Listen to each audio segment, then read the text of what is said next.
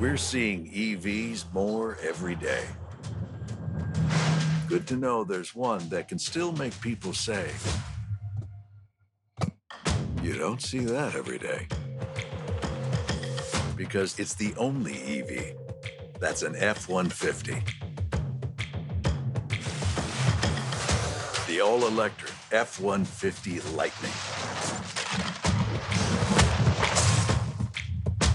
Hey, this is Dan Scott from Grand Slam Ministries and the Dan Scott Show podcast, and you are listening to the world famous podcast Talking About Radio with John Leslie. You're about to hear one of the most fascinating podcasts available on the internet today.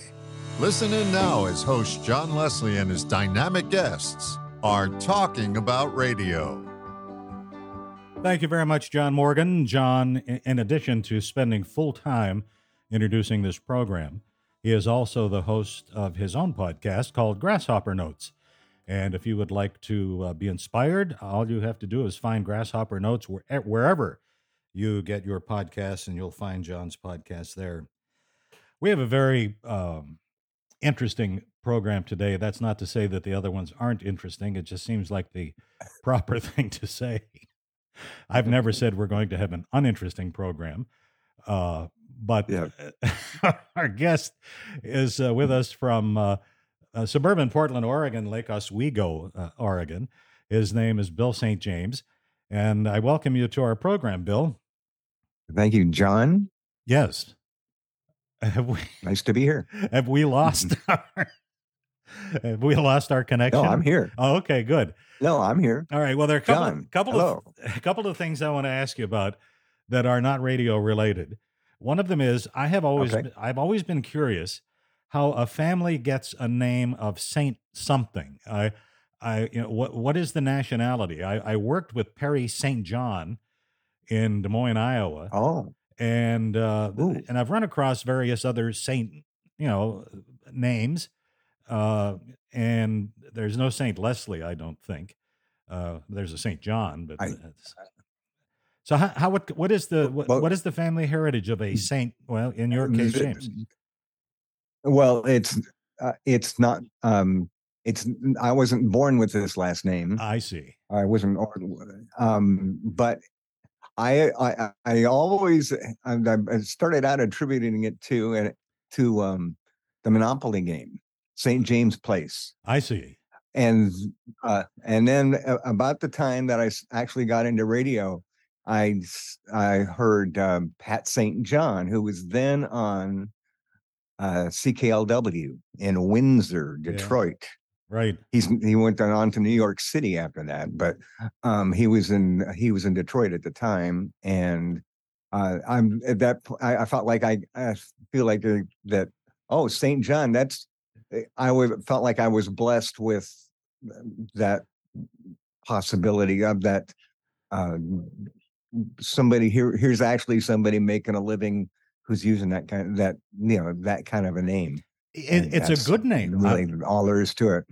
It, it, yeah. it, it flows. It's it's musical. It uh it's easy to remember. Uh you know it's not like everybody else's uh, like a chuck taylor or you know name all of those radio names you know, the guys so many guys have told me about how they go to work at a radio station and they they're using their own name but they have to change it because there's already jingles in the house for somebody else with a different right name, right.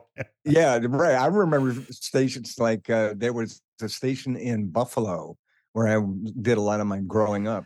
Uh, wnia okay. was licensed to cheektowaga uh, and they had uh, they had like five names in their jingle package, yeah. and no matter who they, no matter who came through there, they had to take one of those names. Jerry G, Jerry G, and I don't know. I can't even remember what they were then. That, but uh, yeah, I'm I'm familiar with that. Yeah, I I when I I was offered a job at WFBL in Syracuse years and years ago, and ah, I ultimately cool. took it. And and uh, but I, I, I hadn't given them Jim Ashbury was the program director, and I had not given them my answer yet whether I was going to take the job.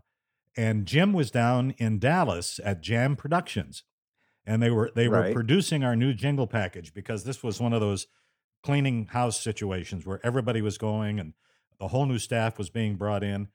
And so and they but and they had the budget for a new whole new jingle package. That's yeah, that's yeah. pr- impressive. And so uh, and they were going to do jock jingles, not just shouts, but full uh-huh. you know full sings. And so right, he's on the phone with me from Jam, and and Jim says to me, "Well, what's your answer?" And I said, "All right, Jim, I'll accept the job." And he turned around and said, "Okay, do it." they they were in the studio waiting to sing my That's jingle. a great Did you get to hear it? Did you get to, get to hear him sing it? No, no, they, I didn't. But uh, obviously, we used it on the air, and it was just super. I mean, Jam always cranks out just the best, and and uh, uh, I, I want to get Jonathan Wolfert on our program. Uh, he's an upstate New York guy, uh, which leads me into the next I'm, little thing, which is kind of radio like, but not so radio like. You're a graduate of SUNY Geneseo. Oh no, I wasn't a graduate. I was a I was a student. Student. Okay. I I did one I did one semester and I said, well, I'm just wasting my time here. I know what I want to do. Uh-huh. And I I've been a, a, around long enough. and I work with a few people at at the radio station at Geneseo um, who w- worked had commercial jobs, and I became convinced quickly that the way you get into commercial radio is to get into commercial radio. Yeah, right. And you don't. I mean, there there is no no kind of uh, degree that's going to get you a job. And basically, what how I got my first job was I went to the radio station that uh, my friend worked at in Geneva, WGVA. and I just sat in the general manager's office WGVA. And I yeah. just sat in his office, Ken Dodd. I just sat in his office until he hired me. Was Dave Mitchell there then? Dave Mitchell was there. Yes, he was doing. Was he? I think he was doing mornings at the time. Yeah, Dave Mitchell. Boy, I haven't. Yeah, I haven't thought of him in a long time. Well, yeah. the, one of the reasons I, I, mentioned SUNY Geneseo is because there are kind of a couple of uh, friendly coincidences here my daughter is president of SUNY Adirondack, which is just down the road from okay. SUNY Geneseo. And as I speak to you in uh, Lake Oswego, uh, Oregon, my daughter Chris is in Oregon today on some kind of a conference in Portland. So she is like, you know, five miles from where you are. well, that's great. That's cool. So uh, you, know, what was I? And go ahead. No, well, no. You were you going to talk about Dave Mitchell? I worked with Dave. I was going to say uh, the only the other person that I can think of that that uh, could put uh, Geneseo on his um, resume was uh, Casey Piotrowski. Do you know that guy? Casey you know Piotrowski. No, good Polish guy with an Irish first name. Yeah, uh, and and he and he actually used that name on the air. he correct? was a well. We were uh, uh, in that era. We were all a lot of us were uh, WKBW fans. Sure, um, because they they were legendary at the time. And Casey's big goal in life was to work at KB, mm-hmm. and uh, and he did. He went from Geneseo to KB. Did he really? And later wrote a uh, he wrote one of the he wrote one of the episodes for WKRP in Cincinnati. He got a credit for that. He, he actually wrote the, the script for it. Yeah. Oh, how great is that? I mean, he owns that that that memory. You know, not everybody does. Yeah. Well, there was um, no own. That's right. Well, during that time periods, and well, I, I guess maybe a little later, a few years later, uh, uh, W. Clint Buhlman was on um, Oh, Clint Buhlman. one of the first radio name I remember from my childhood. Yeah, he was a when he I listened to him. He was at WBEN, but he was but he was in Buffalo before that. I yeah, think, wasn't he? Right, and he retired uh, at, uh, from WBEN, and uh, I was approached by a headhunter. Uh, and they, uh, they, I was working in Syracuse at the time, and they asked me if I would be interested in auditioning for the position to replace Clint Buhlman. And I said, Wow, well, thank you. That's big time. Yeah, but I said, Thank you, but no thanks. I said, I'll tell you what, you hire somebody else. And after he fails, then call me. I don't. Why want, did you do that? I don't want to be the guy following Clint Buhlman. Oh, you thought you thought it would be too hard. uh, Oh, too hard to sure, sure. Pe- people would say that's not. Yeah, He's not Clint, regardless of how good he is. He's not Clint Buhlman. You know. And so well, whoever whoever got in there was going to be there like six months. You know. Well, that's pretty. Were you working, or were you working at the time? I was. Oh, you were in Syracuse. Yes. Yes. Yeah, Yeah. So, uh, but they didn't Well, call so- me back. that would. Yeah, that that record that's quite a that's pretty. Uh, that that's some foresight for you. I mean, you can go from Syracuse to Buffalo, and and you turn it down. That's um, pretty far-sighted thinking, I would say. Well, That's not the only time I did it. Uh, I also did it when Dick Summers left WBZ. Uh, a headhunter called me and said, uh, "Dick Summers is, I think he was going to Providence or you know somewhere down further south." And they said, "You know, what would you think about going to WBZ?" And I the same thing. I said, "You know, I, I, I don't want to try to fill his shoes." Uh, uh, if That was a great station back then too. everybody listened to I- WBZ. Oh, sure. Yeah. I'll bet you remember the frequency. I don't. I never. I've never actually been to Boston in my life, but um, I, I but they were legendary for sure. Yeah, all of the Westinghouse station frequent dial positions were all clustered around 1010. Uh, KDKA was Ah. 1020, WBZ was 1010, and no, 1010 was wins. I'm sorry, they were 1030. WBZ was 1030, and uh, so they somehow they were you know big enough. Westinghouse was a big enough deal to capture all of those frequencies right there in the hotspot of the dial. But so I was at. Uh, I was at. Go ahead. Go ahead. no, I, I wanted to get. I want to hear what you- started. I'm I was going to say 1020 was my was my frequency. It it was that was the story of uh, that was an interesting that, that was KBCQ. Uh, was 1020 and uh, in uh, Roswell, and um, we were a five tower array, Mhm. 50,000 watts, five tower array. And when I went there, we were protecting KDKA Is that right? Yeah. to the east, right? Uh-huh. and so we had everything mm, um, from, uh, from the you know straight line west. Yeah, they could hear you in there was- Hawaii. There was no K. They could. We were the first station you'd hear coming in from from the Pacific, and we also covered every every east west um, interstate. Uh, but then we then then we made a deal because I think was it Storer who bought KTNQ in Los Angeles, and they wanted 1020 for for their market. yeah. And so we had to change our array, and and I think I'm not sure if we were still 50k after that, and I can't remember. But I, yeah. I I doubt that you lost your transmitters. I, I you probably had to just re reconfigure the the array and, and shoot it down into the Gulf of Mexico or um, somewhere down. probably yeah, maybe something yeah. But that was a big jump ahead. But I though. remember. I mean, I I was. Uh, um, I remember sitting. I mean, I sat 50 feet from the 50,000 watt transmitter, um, and I got testicular cancer. Did you And that- really? that's how. That's when I. Yeah. Plus the the- and the you know and the five five uh, towers were right out the back door. Well, isn't that something? I uh, we had to get when I was doing mornings at WGY in uh, in Albany. We had a guy across the street from the station who claimed that our studio transmitter link was was burning his brain.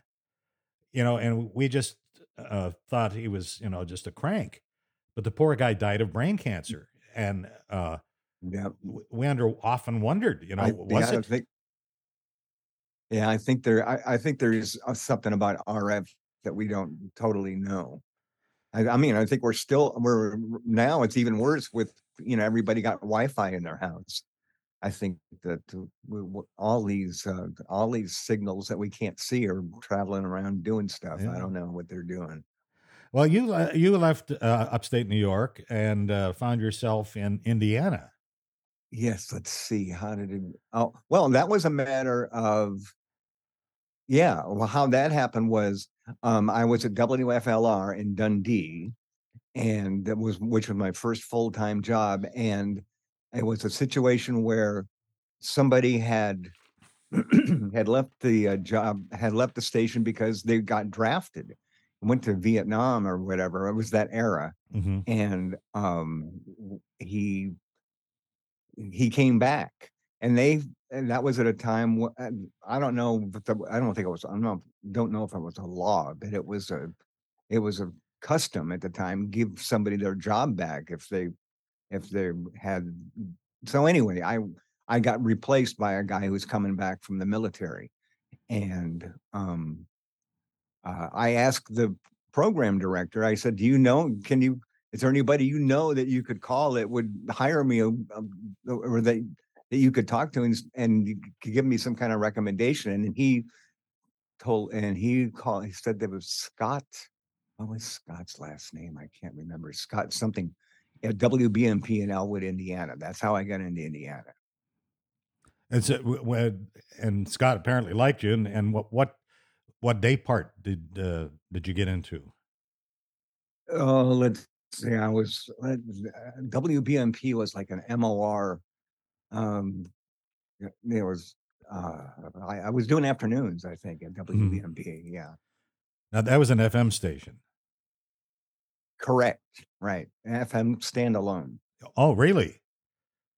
That was Yeah. unusual for that time. That was 71, 70, Ge- 71. Uh, so it was very kind of unusual. Usually it's a standalone AM. Yeah, right. Well, right, and, it- and yeah, it was bef- it was right before um FM.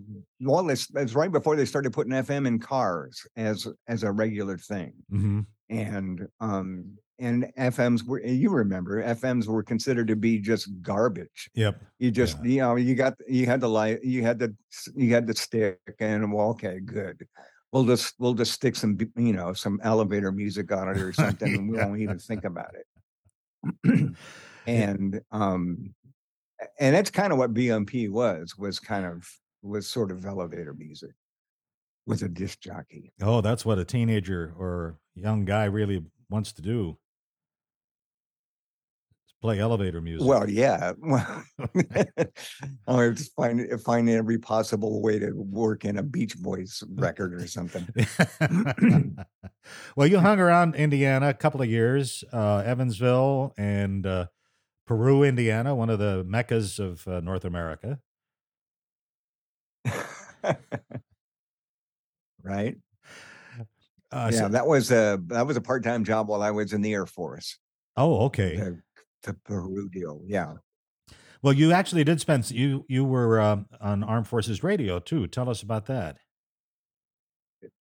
Um, let's see. Well, it wasn't, yeah, it was actually what happened was I was in the Air Force. I got in the Air Force um in 71 and um uh, originally and and I the reason why I was I chose the Air Force was because the recruiter at the times when, when they could do this, they could say whatever the hell they wanted to anybody Mhm. about what you know where what kind of job they were going to get. And I said, well, I've had you know a couple of years in radio. I'd like to stay in radio. He said, oh no, you got You got that, experience, no problem. We'll- Right. Look, yeah, you'll be right in. And they did, and they didn't. They put me right into um, uh, uh, maintenance analysis for KC 135 tankers. Um, and I was stationed at Grissom Air Force Base in uh, Indiana, which, which just, and I, so I, I, at that point I said, okay, well, how do I cross train? How do I get out of this job and get back into radio? And it so happens that uh, I've, I've discovered the secret. And if you, um, well, first I went go. You go through the uh, public uh, affairs people on your base, Mhm. and um, it so happened that the uh, the the place that the uh, school where the training for all AFRTS um, people was in Indianapolis. I was like 50 miles away from Indianapolis. I just went down to Indianapolis and auditioned, Mhm. and they said, "Well, sure," Yeah. and and they and they took me in, and so I that's how I I cross trained, and then I was stationed. My first station out of um, uh, AF uh, out of DINFOS is Defense Information the Defense Information uh, something school, and I was Goose Bay, Labrador. That's how I got. And so I was basically I was assigned to the TV station, which um, uh, America. The it was a uh, Goose Bay was um, uh, joint Canadian uh, American base, mm-hmm. and um, uh, one of the one of the uh, parts of the the uh, agreement for for this being uh, being a joint base was that we manned we were the American uh, Air Force guys were the were the were the guy people working at the TV station and the radio station was kind of an afterthought mm-hmm. um, and I so I didn't do I mean the what I did on the radio in Goose Bay was was just throwaway it was just like um, nobody really cared. It was all pretty much all your time was spent doing uh, TV uh, tech. Oh, um, oh yeah, and occasionally on I, I would do news on the air on on TV. That's that's what the Goose Bay thing was. I see. Now, were you still in the Air Force when you went to back to Buffalo and WWOL? No, that's right when I got out. When I got out of that, I walked out of the Air Force and I and I went to Buffalo because my sister lived there, and I was going to stay with her for a while. And I got I got hired at uh, uh, WWOL. I'm not familiar with that station. I'm, uh, but there are a lot of stations in Buffalo. We used to own one there, WYRK. It was a country Why? station.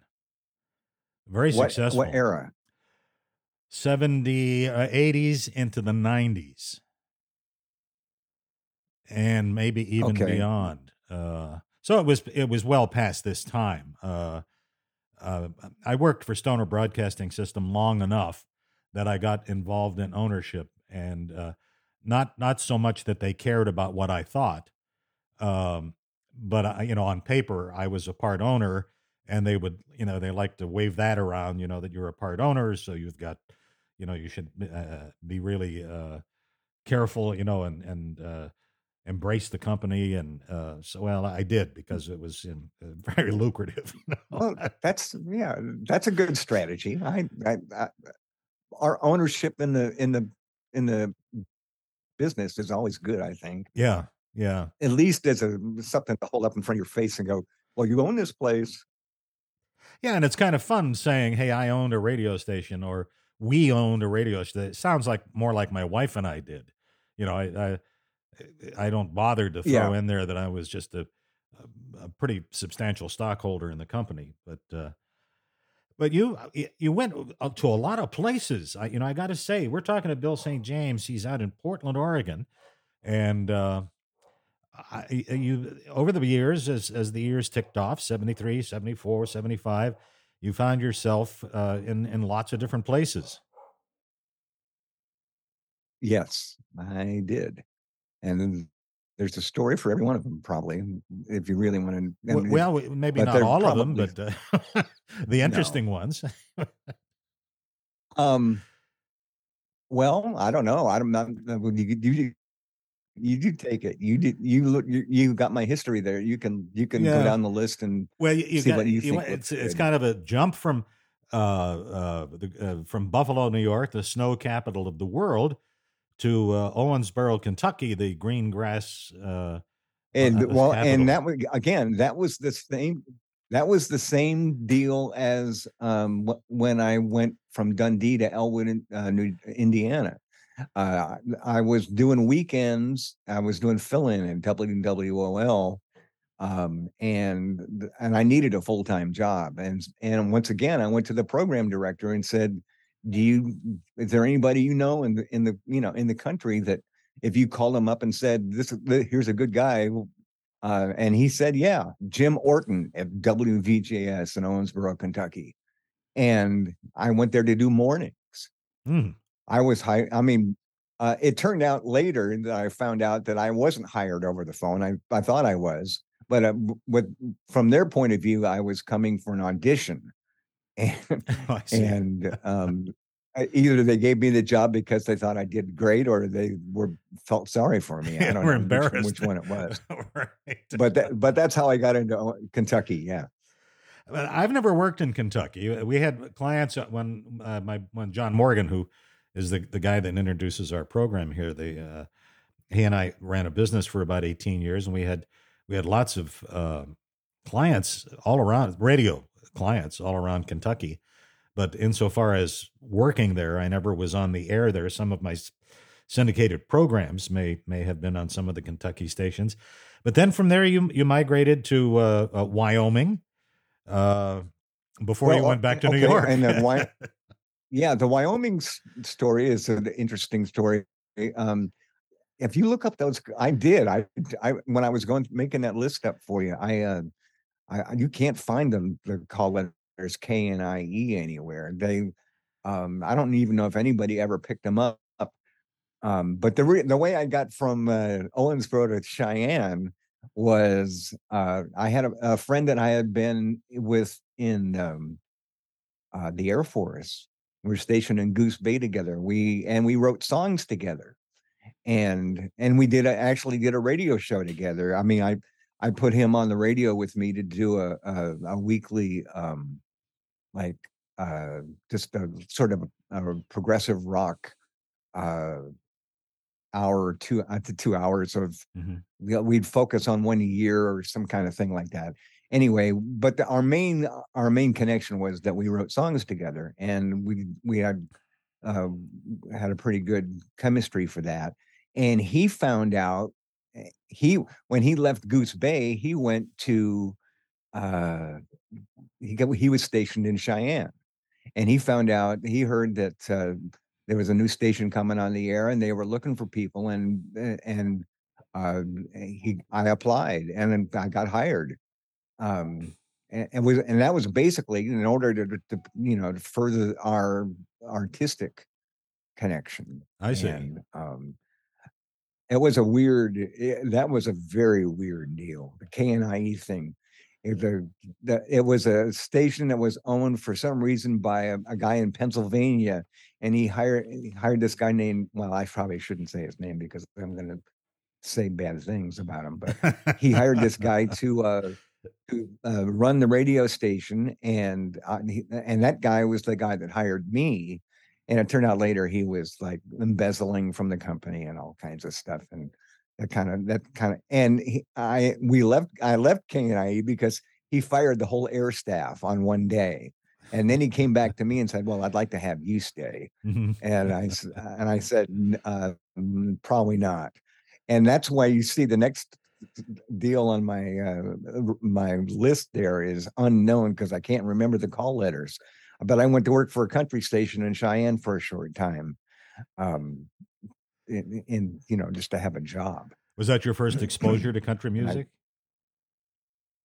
no, WWOL was a country station in okay. Buffalo. Okay. Um, um, yeah. Uh, let's see. Let me look at the rest of the list here.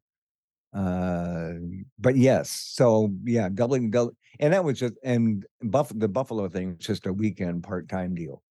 Um, so yes, that was uh, that would have been, but still, I mean, I was only there for a short time. But then and, you you found uh, yourself uh, back up in, back up in upstate New York, uh, Fort Drum. You were up in Watertown, New York. Uh, that's the uh, snow capital. Watertown, yeah, yeah, yeah. Uh, around Plattsburgh and all that.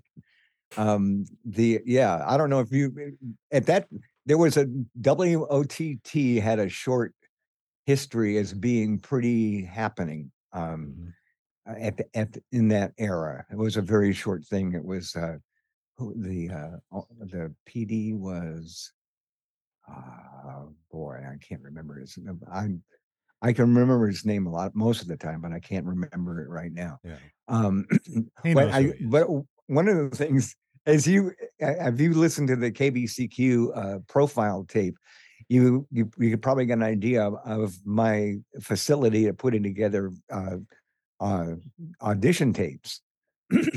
I was uh, I was great at it, and I put together an audition tape. This I sent it off to Watertown, and this guy thought he was getting Wolfman Jack, and I did I did I did nights for about uh, for a few months in, in Watertown, and he said, "Well, you're not a Wolfman Jack," and and uh, that was the end of that. My uh, the guy that that I, that I just mentioned, John Morgan, uh, who who does the uh, introduction for our podcast, uh, been a long, a long time friend of mine. He too worked in Watertown, and uh, he t- ah. he tells the story, and I and I wish I could remember the call letters, but I, I don't think they were the same. And it would have been some some years, maybe not a lot of years, but a few years b- before you were there. But um, they they called him in a, a, salary review, I guess, after a very short period of time, and they said, "Oh, we we we re- I wish John was telling the story because he tells it so well." Uh, the owner was a guy from Alexandria Bay, or he was the guy who was running the station, or, or something. Uh, but anyhow, this guy was from Alex Bay, and uh, so they called John in and said, "John, you know, you're you're really doing a good job. Uh, we're we're pleased with the work you're doing." and we are prepared to pay you five dollars a week more. Whoa! And and John thought about it for a second, and he said to the guy, "I'll tell you what. Why don't you take that five dollars and put it in the announcer's retirement fund?" and his job ended. I can imagine his job in Watertown ended uh, right about that time. Well, I, I want to um, I want to talk just briefly about Davenport, Iowa. I worked at KSO in Des Moines, Iowa. Uh, my wife, ah. my mm-hmm. wife and I and our family loved uh, Iowa. Uh, we loved uh, Des Moines. We had a great station. Uh, I was doing mornings there, and we just had some really stellar numbers. So that always makes it better. Uh, so I want to hear about Davenport. We're going to take a break, and then I want to talk about Roswell, where you got some uh, some great um, uh, acclaim there, and so we want to talk about that. But what about Davenport KWNT? You were a DJ and and did production. That's one thing I can't do yeah. well. Ah, well, um, KWNT was the, my, I had at that time. Uh, my family was kind of centered in Davenport. my my dad was even though he wasn't in in radio, he he uh, he was sort of a he traveled a lot. I mean, he took jobs. He, you know, when I when I was he would when I was born, he was in La Crosse, Wisconsin. We moved to Buffalo. We moved to uh, Hannibal, Missouri, Topeka, Kansas. Um, you know, and so he was in Cincinnati, and he was um, eh, he he was kind of he took jobs everywhere. And at this point, though, he kind of settled down into Davenport, and then he was in Davenport for several years. And uh, at the time when I left uh, Watertown, I went down to Florida because I it looked like I was going to get a job at Fort Myers with a friend of mine. That didn't happen, and so I had I have pull had to uh, attach my uh, U-Haul back to my 1959 Plymouth and pull it back up to Davenport for a place, just a place to stay. and our neighbor, the one of our neighbors, he lived in a cul-de-sac in Davenport. My my dad and my stepmother lived in a cul-de-sac, and one of the houses, like a couple houses away, was the general manager of KWNT. Oh wow! And that's how I got that job. And I that's a country station. That was a country station also at yeah. that time and I did afternoons at KWNT for a short time, and um, and, and yeah, and and and they love my production. People love my production, so I I was that's why I, made um uh a, a lot a lot of this stuff and especially later in my career I was a result of being pretty good at production that, um, that, but I wasn't at uh, uh, Go ahead. No, I was going to say I, I, I don't. Uh, that's one thing I could I, I can voice stuff. You know, I never made a career out of doing voice work. I had my share of it. Uh, I've had some pretty big accounts, but insofar as having the skill to set down, sit down in the production room and come up with this piece that that attracts everybody's attention. I just could never do that. I remember in when I was in Kansas City at the station there, I was the program director at the time and the morning show host, which is a terrible combination. Uh, we we had Oh, we had to, no, you, yeah, no, you don't don't want that. no, but we had to You're doing- change mean, our mornings or PD, one or the other. You can't do both. That's right. Well, we had to change our uh, contest line uh, number. Uh, the phone company they were making some kind of a big change, and so they said to us, "Hey, you know, we've got to reclaim that number for use elsewhere, or or that exchange is being changed or something. So you've got to we've got to give you a new contest line uh, uh, number." And I thought, "Oh Ah, man, this is the end of the world." You know, God, this Yes. is and so I went to our production director and uh, Jim Bryan, uh, Bill Bryan, and I said, "Do a piece for me. Come up with a piece for me announcing the change." And he he made this brilliant sixty second promo with dial tones and touch tones, and with, with our new number being touched out and the right kind of music, and it was just fantastic. And I thought I could never have thought that up. you know? So Well, I, my, I, I- my hat is was- off to you guys. That was yeah, that was something I was good at. I could do that. I could always do that. We've had Jeff Lawrence. I don't know whether you know Jeff or not. Uh, he was an upstate New York guy, and he he is the number one uh, voice around the country. He's on hundreds of radio stations and uh, TV stations all over the place, and he does. He was production guy uh, all through upstate New York, in uh, Binghamton, Endicott, up into Syracuse and Geneva, and now he sits in his yeah. sits in his uh his home up on the mountains in North Carolina with a studio and does production every day, all day, you know, and then and that's kind of cool. I Well, love it. all right, I'm going to take a break here, if you don't mind, Bill. I've got a I've got a, about a 60 second break in our conversation, and then when we come back, we'll Okay. talk more about production and we'll talk about the highlights of your time in Roswell, New Mexico. So stand by. For the early risers and those who love surprises. For the recliners and the fine diners. For the let's try something newers and the love staring at the viewers. For the self explorers and the tell us morers. For the movers and shakers and the memory makers. For the reassurance that we're with you every step of the way. Book your luxury European river cruise today at rivieratravel.co.uk. Whether we agree or agree to disagree, everybody's got an opinion, and I'm about to give you mine. So sit back, relax, buckle up, and try not to get offended. This Canadian Thinks is a political and news commentary opinion editorial podcast with a focus on matters of concern to Canadians. Available now on all major podcast providers, Rumble, YouTube, or direct at thiscanadianthinks.com. This is Andrew from Asian Pop Music on Tiger FM from Australia, Tasmania. And you're listening to the world famous podcast Talking About Radio with John Leslie.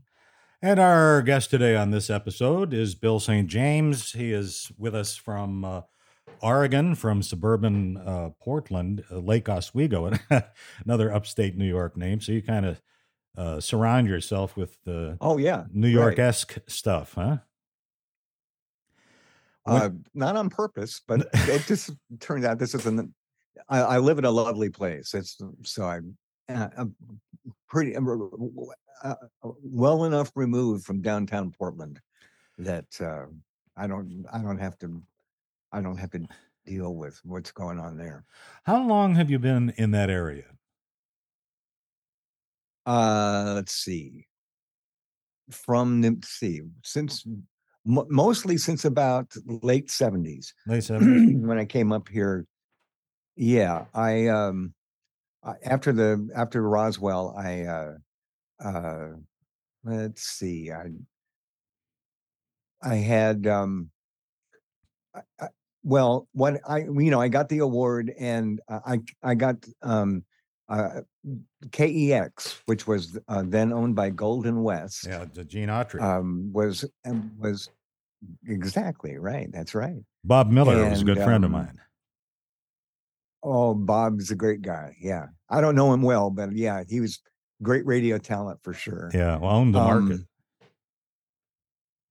Uh, well, at the time, at the time I'm talking about, that was Barney Keep. Uh, he was the morning guy on KEX, he, and he was a legend here in Portland.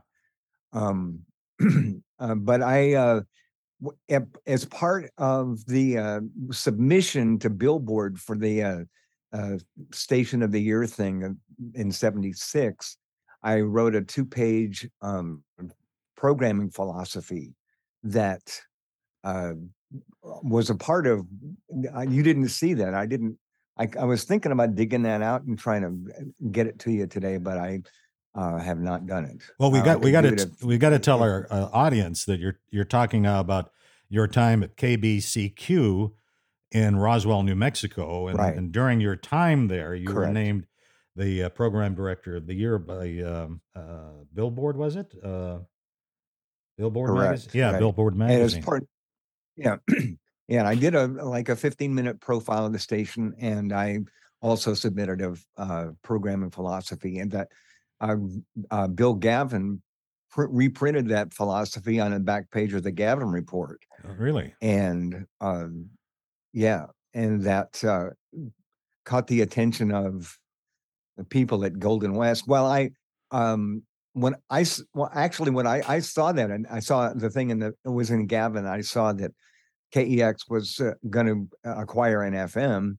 and um and I already knew see this this friend that I that told you about that I moved from uh, uh, uh, Owensboro to Cheyenne to be around again. He was in Portland, and so I I when I saw that that Golden West was acquiring an FM in Portland, I submitted a, uh, a well that I sent the that that philosophy and uh, and uh, I, I, think I probably sent the, the KBCQ thing to him. And um, well, anyway, I got I got hired at K, for KQFM when they re- acquired it um, in uh, early '78.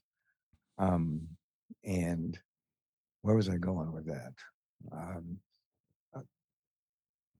I can't help you with that. I can't remember. I can't remember where. But I, I want to yeah. go. I want to go back to Roswell for just a second, and uh, you know what? Everybody okay. in the United States, if not the whole world, uh, you know, as soon as Roswell, New Mexico is mentioned, what they think about.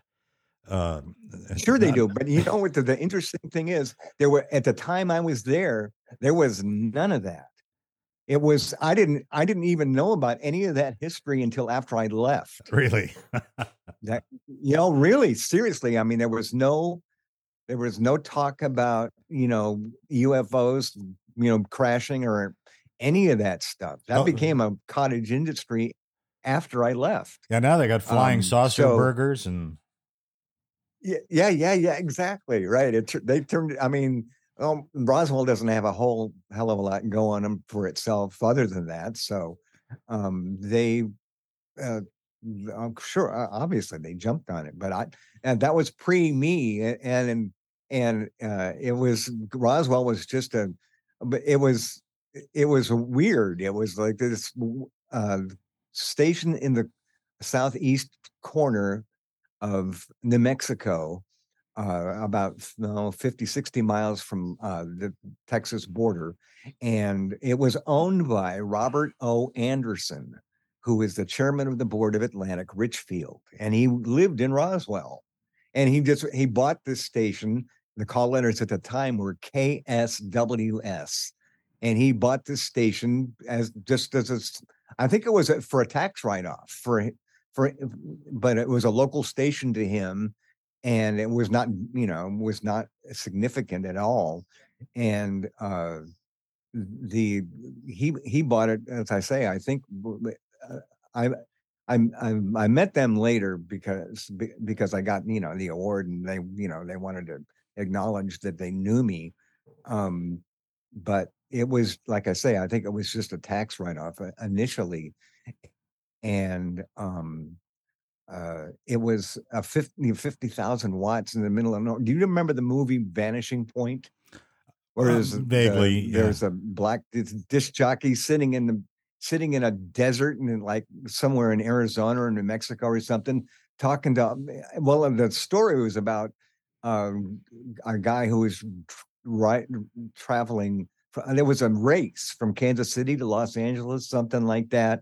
Whoever was going to get there first, and they're listening to this radio station the whole time. and it was like, that's what it was exactly like. It's like in the middle of nowhere with nothing going on. And um, we were talking to the world.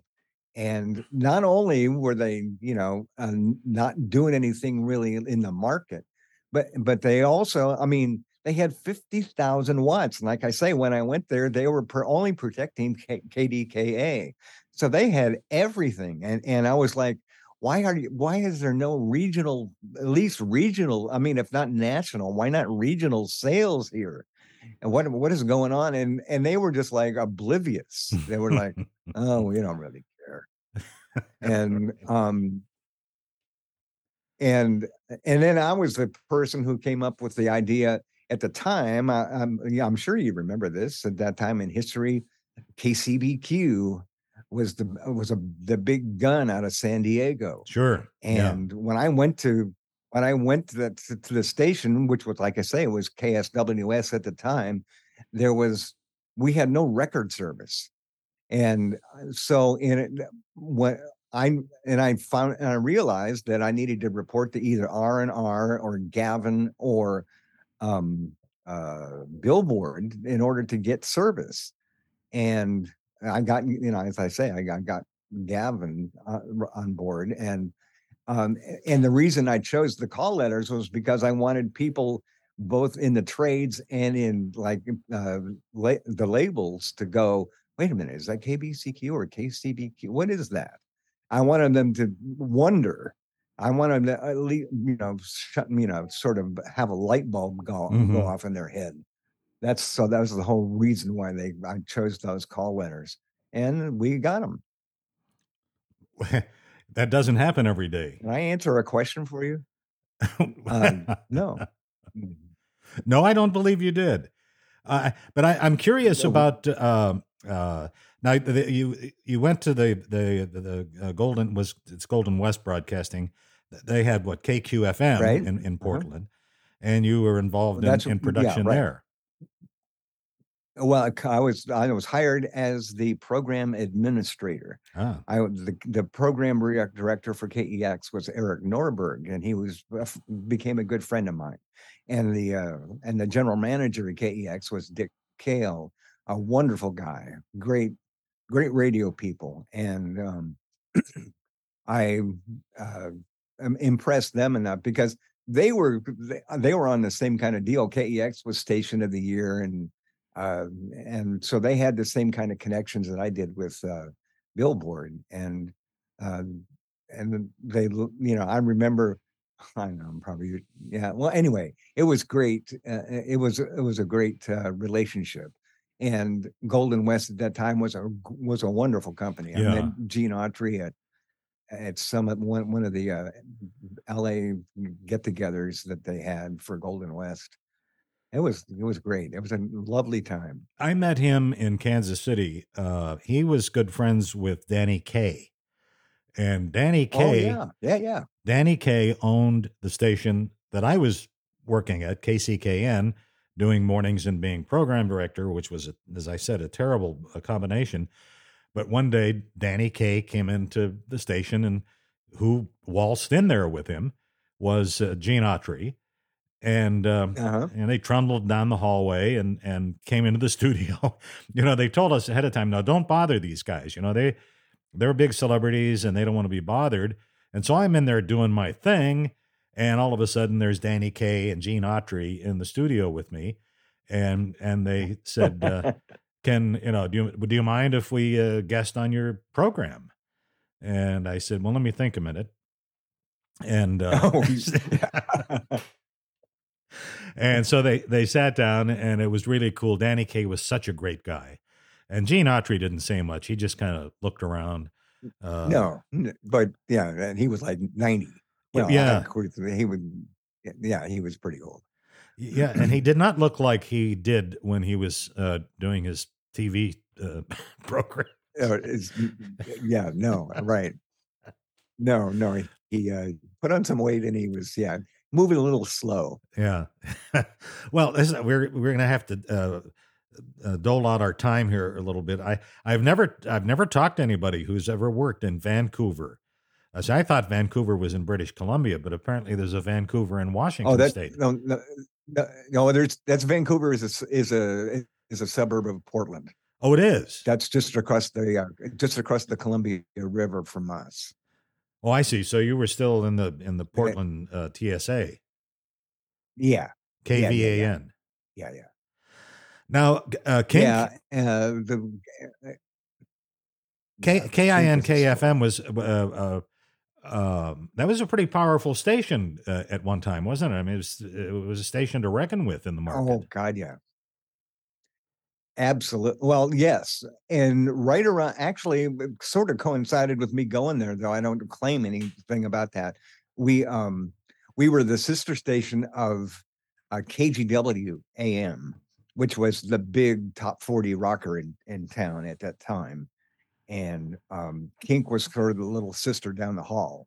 And uh, the, the the book after I got there uh, was the was the flip, and it was kind of the flip in the whole business.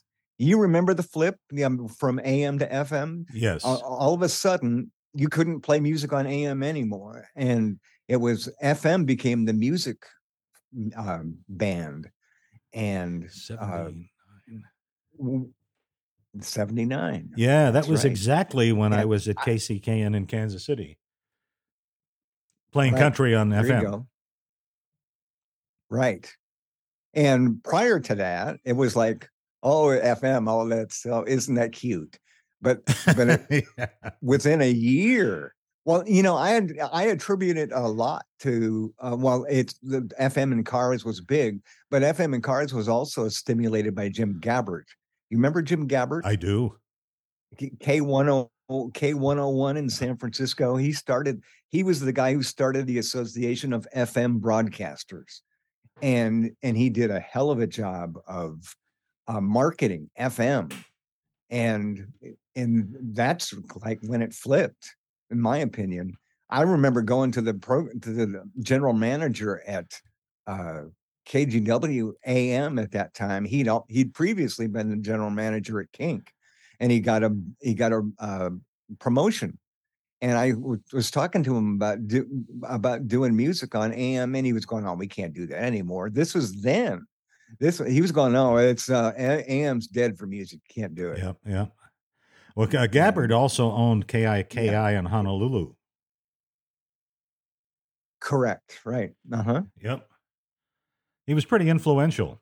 He was a big. He was that exact. I I absolutely. I don't think I don't hear anybody talk about him anymore, but I think that he was he had a lot to do with that association of FM broadcasters was a big thing. And and I like I say, I think he was partly the influence to get to to get FM penetration into cars.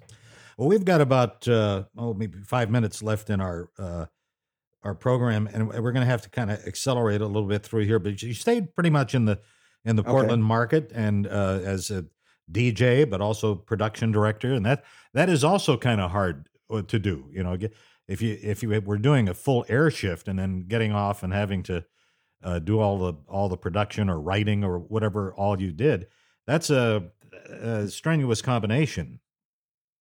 It's it is, and it won't. It, it doesn't work, and that's why uh, I was doing uh, I was doing nights at Kink, um, and I was also I would they made me production director, but I I, I was pretty much like well, a couple things happened. One thing, one, the first thing that happened was that uh, the guy who took over as program director of uh, Kink uh, in '79, which is he became a really good friend of mine, Bill Minkler.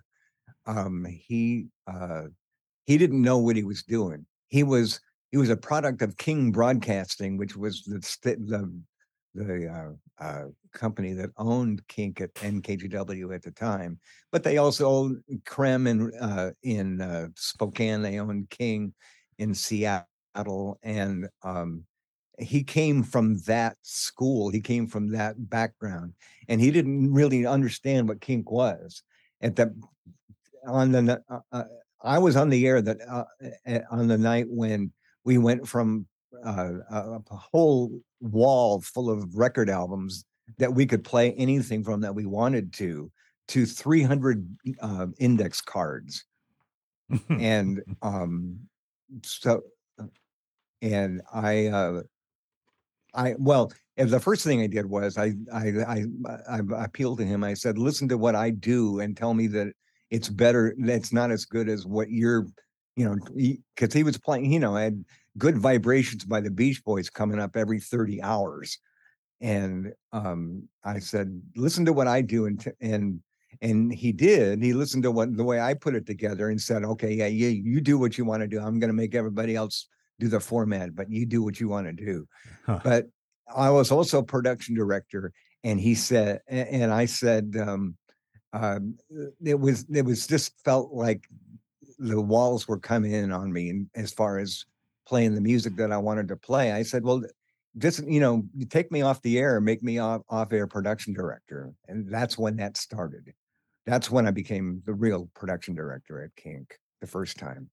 So that would have been in the second time. Third, third, yeah, second time there in the in the early 2000s. Well, not early, but 2013, 2014. Yeah, right. Okay, as as we are uh, getting close to uh, the end of our time here, you you are involved and have been for a while. Um, an online radio station uh, of your very own. Correct. It's called uh, Really yes. Really Music Radio.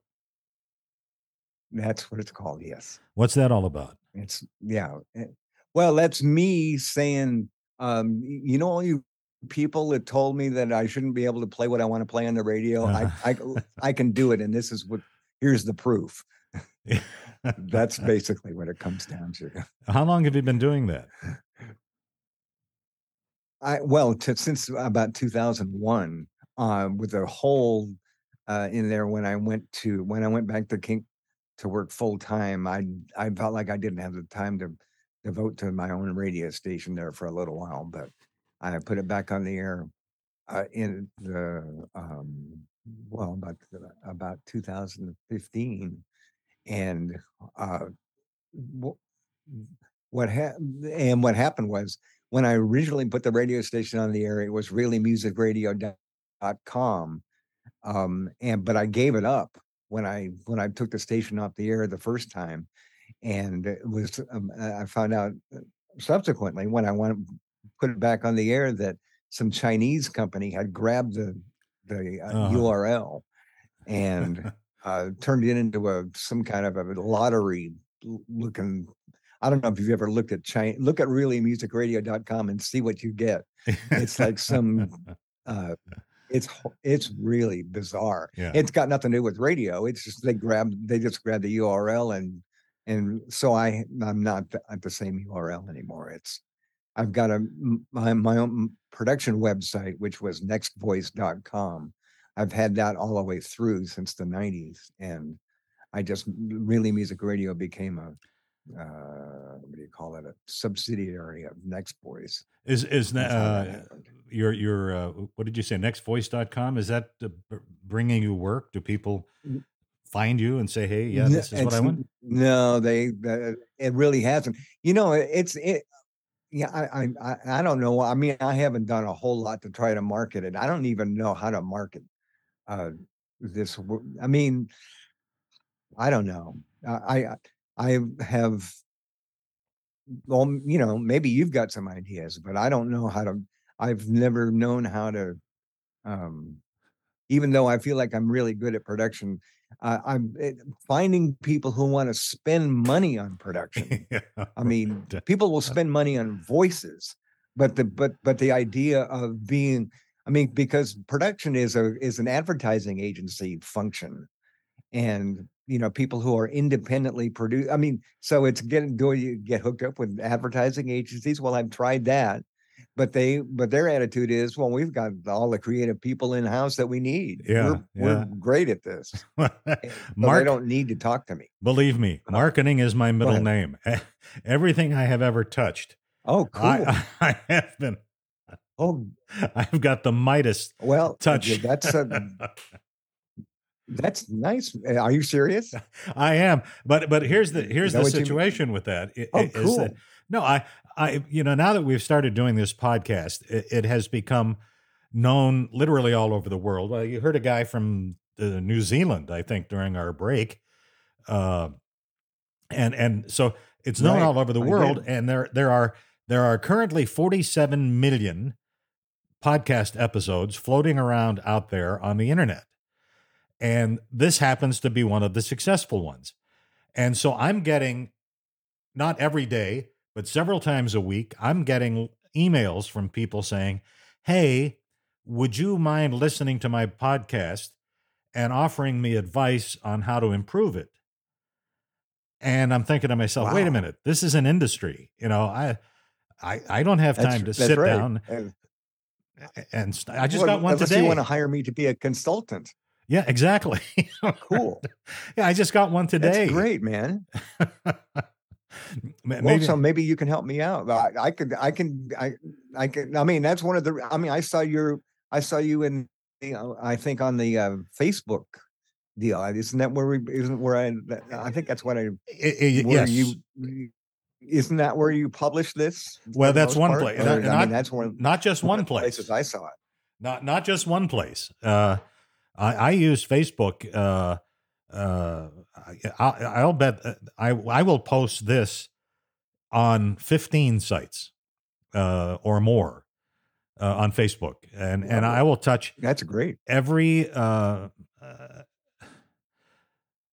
I I will touch every uh, fu- um, point of humanity uh, by the time I'm done, because people who are interested in podcasts want to know about podcasts. People who are interested in radio want to know about radio, and um, you know sometimes I get kicked off because you know it doesn't apply, but I keep trying. And uh, but anyhow, it's. Uh, it's it's uh, it's a lot of work, you know, and and uh, at, at the moment I'm not probably I I don't want to start another industry where I'm doing uh, uh, consulting work for podcasters because they don't have any money.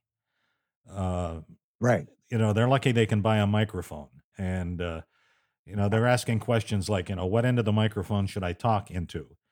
Uh, Uh, yeah. you know, so Well, yeah, that's yeah. I always, yeah, just I mean, one of the things that's not on my radio history list is I had a short stint at National Broadcasting School, which is, uh, which was a scam to, to, that oh was designed to make people, you know, any Joe Blow think that all you have to do is, you know, turn on a microphone and you're Yeah. a star. Yeah, and um, uh, it's uh, and you know i mean so no i don't uh, uh, i'm i'm a big believer in the you know you you put in i mean you you've got to start out with some basic skills perhaps Yeah. and a lot of interest but you've got to apply yourself. You've got to do stuff.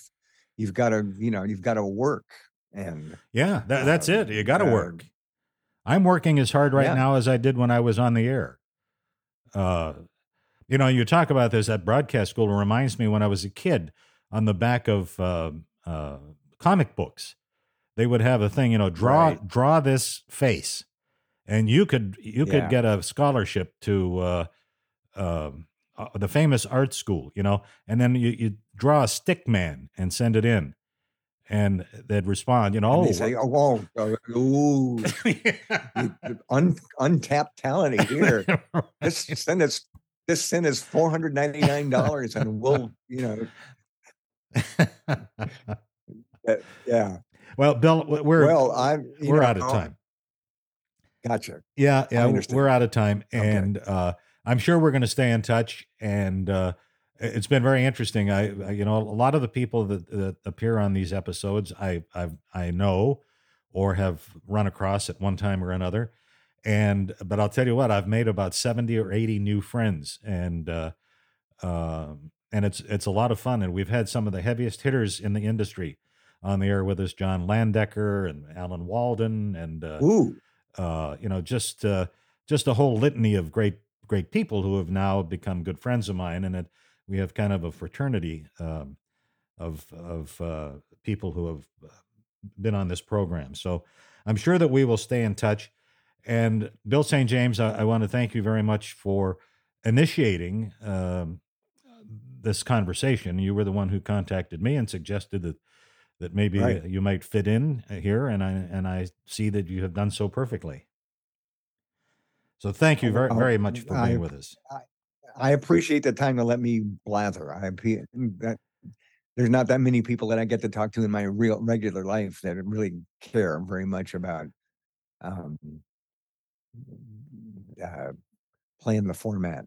well, I, I, think about 99% of the people who have been on this uh, program with me have said it was fun. And that's what I strive for. And, and oh. I, I always have fun. Yeah, it, it definitely was. You've been listening to Talking About Radio with John Leslie, a podcast that features conversation with the greatest broadcast professionals everywhere. If you'd like to be a guest on Talking About Radio and share your favorite radio stories, just send an email to talkingaboutradio at yahoo.com. Thank you for listening.